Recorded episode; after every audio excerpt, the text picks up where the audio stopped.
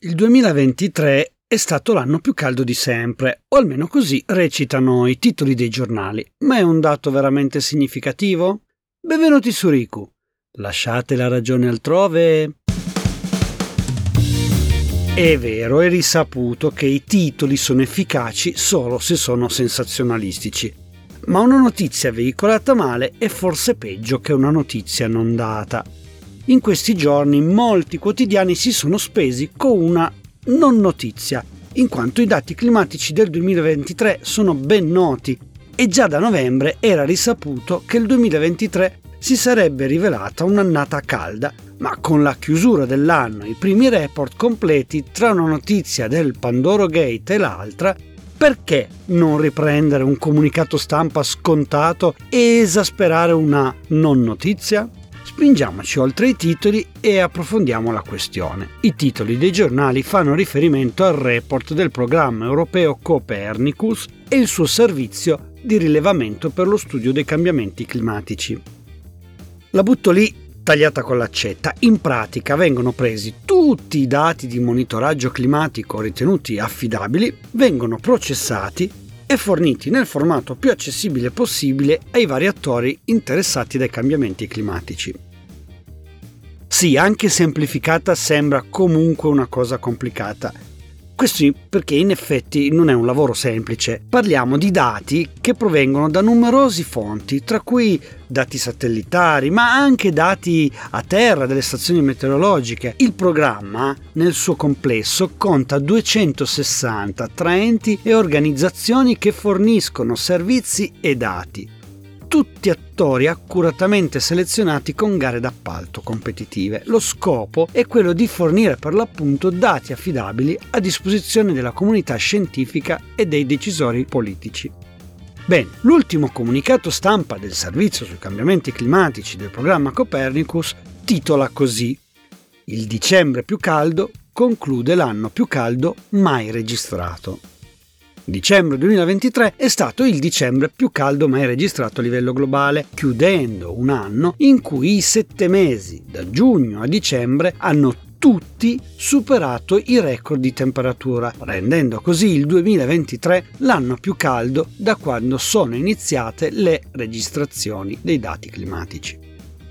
Leggendo il comunicato si capisce subito che i vari articoli giornalistici che trovate online non abbiano fatto altro che copia e incollare frasi, snocciolando qua e là i dati nel modo il più preoccupante possibile. C'è da precisare però che ogni mese il servizio emana un bollettino, quindi a febbraio uscirà il report di gennaio e così via. A dare incisività a questo report comunque è il commento del direttore del servizio Carlo Buontempo che afferma dovremmo intraprendere azioni immediate e decisive se vogliamo raggiungere i nostri obiettivi climatici.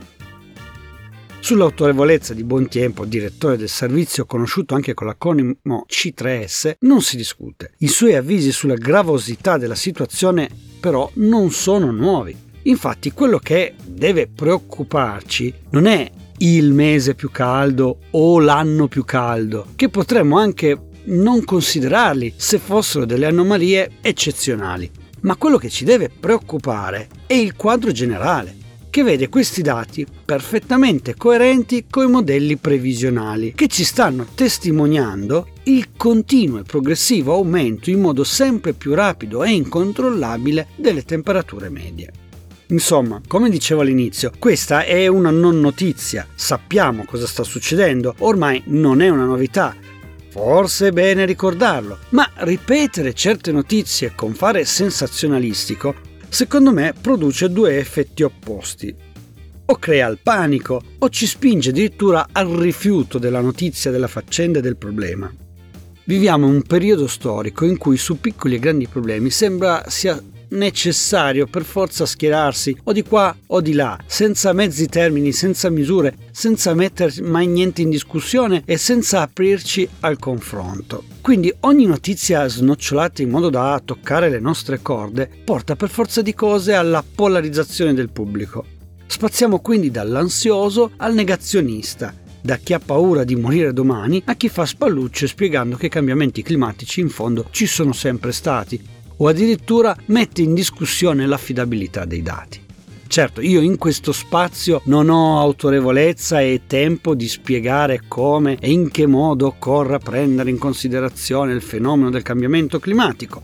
Quello che però posso affermare con tutta tranquillità è che i dati sono incontrovertibili.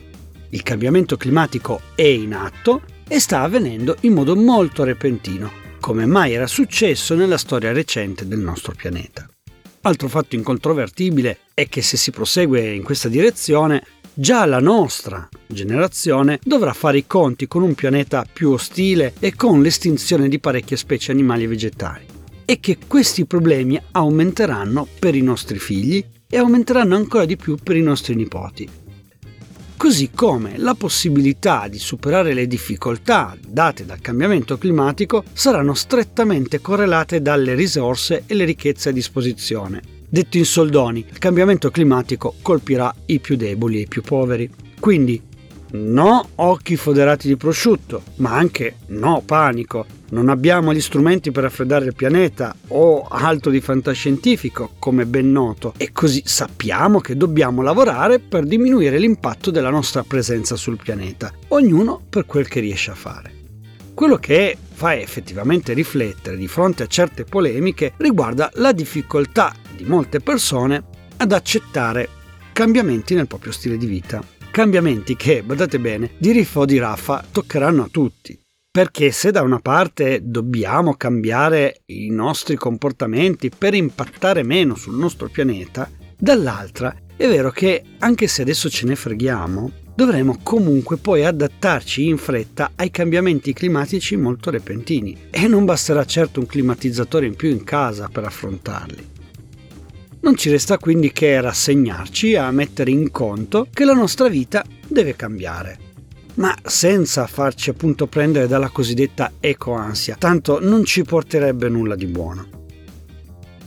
Nel frattempo, per svagarci, c'è sempre il Fanta Sanremo. Vi ricordo che c'è ancora tempo per unirvi alla Lega Lasciate la ragione e se arriverete primi in questa lega potrete decidere il tema di una puntata del podcast. Se invece non vi interessa il Fantasanremo, potete sempre seguire me sui social, basta cercare Ricubilicu. A proposito di social, non vi ho ancora suggerito il profilo da seguire. Oggi, senza grandi spunti di fantasia, vi consiglio i social del Servizio Cambiamenti Climatici del programma europeo Copernicus, presenti su YouTube, LinkedIn, X, Instagram e Facebook. Non posso linkarveli tutti, ma se andate sul sito climate.copernicus.eu li trovate tutti. Invece in descrizione della puntata su Spotify metterò il link ad uno dei social. Anche per questa puntata è tutto, vi faccio le solite raccomandazioni, cliccate su segui su Spotify, attivate la campanellina per avere le notifiche di quando esce una nuova puntata. Dall'altra quello che vi chiedo come al solito è che se avete ritenuto più o meno interessante questa puntata potete o commentare nell'apposita sezione su Spotify o se proprio vi è piaciuta tanto anche condividerla con un amico per fargli conoscere questo canale podcast. Non mi resta che salutarvi, ci sentiamo per la prossima puntata sempre qui su Rico. Lasciate la ragione altrove. La musica è Upbeat Forever di Kevin MacLeod in Competech.com, licenza CC BY 3.0.